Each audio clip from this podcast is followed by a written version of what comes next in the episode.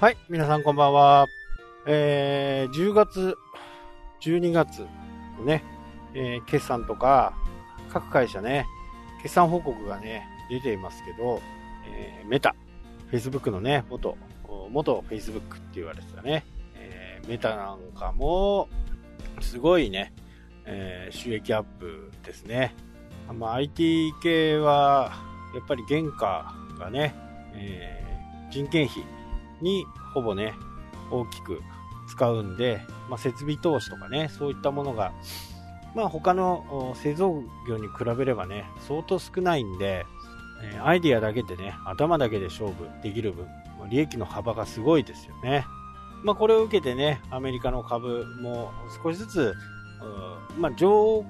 上下はね、えー、かなり多くしますけど、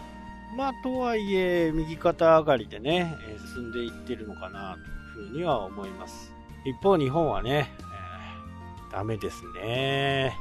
まあ、これね、参議院選の前にね、えー、ちょっと一波乱ありそうですね。夏場に向けてね。まあ、一波乱と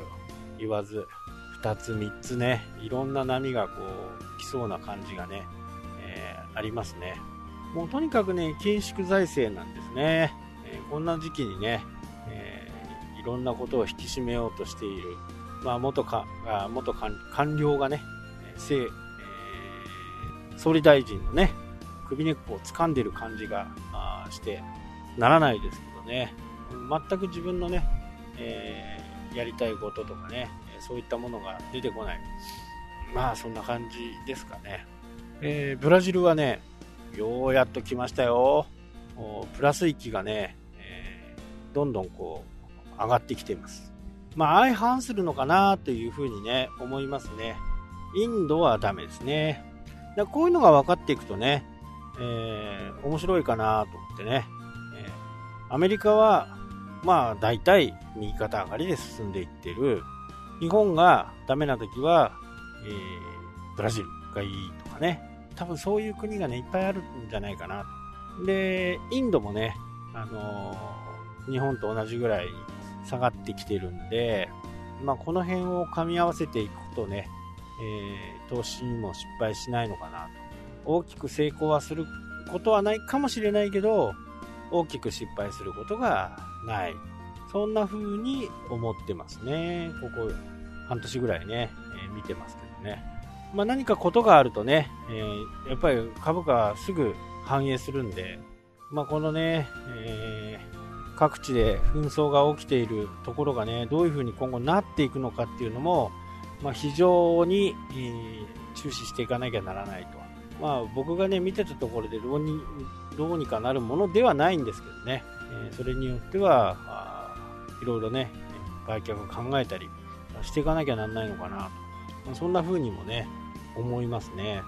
まあ、政治の世界が安定しない、正直ね、どこの国も安定してないですよね。え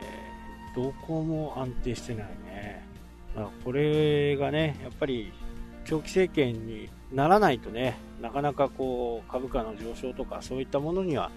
なっていかないのかなというふうには、まあ、切実に感じますね。まあ、そうしなければ、まあ、安定したね、え、ことができない。主張がちょこちょこちょこちょこ変わればね、えいちいちそれで、また出直し、出直しとね、そういうようなことを繰り返しやらなければならないと。まあ、2度手間、3度手間というやつですね。また元に戻って、えまた新しくやれとかね、えそんな感じなんでね、こればっかりはね、しっかりこうやってほしいなというふうには思いますね。えー、やっぱり企業もね、周りの情勢を見ながらやっていくのも大切ですけどね、なかなかこう市場が思う通り動いてくれないと、ねえー、人が家の中から抜け出さないということは、やっぱりね、あの経済が回っていかないというふうになるんで、ここはどうにかね、夏はちゃんとなるといいですよね。まあ、していかなきゃならないんでしょうけどね、まあ、ちょっと読めないですよね。非常に、どこもね、非常に厳しい状況は続いているのかなというふうには思います。まあ、これからね、どうなっていくのか、まだちょっとわからない部分が非常に多いですけど、もう本当ね、海外とかは、やっぱ日本はね、すごく優しいところなんでね、なんだかんだと言っても優しい国ですよね。まあ、アメリカなんか大盤振る舞いでね、お金をバンバン巻きましたから、そこで、えー、大きなね、えー、支援が動いて、それでもって助かってるような人もね、中には本当に多いんですけど、海外、他の国でね、全くそういうことをしない。ただ単にロックダウンしちゃうみたいなね、そういうところも本当に多いんで、今ね、えー、まあ、日本政府を批判する人も多いですけどね、まあ僕的にはね、そこそこやってくれてるんじゃないかなという、え、気持ちはすごくありますね。まあ、今後ね、どうなっていくのかっていうのは、またね、次の問題としてあるにせよね、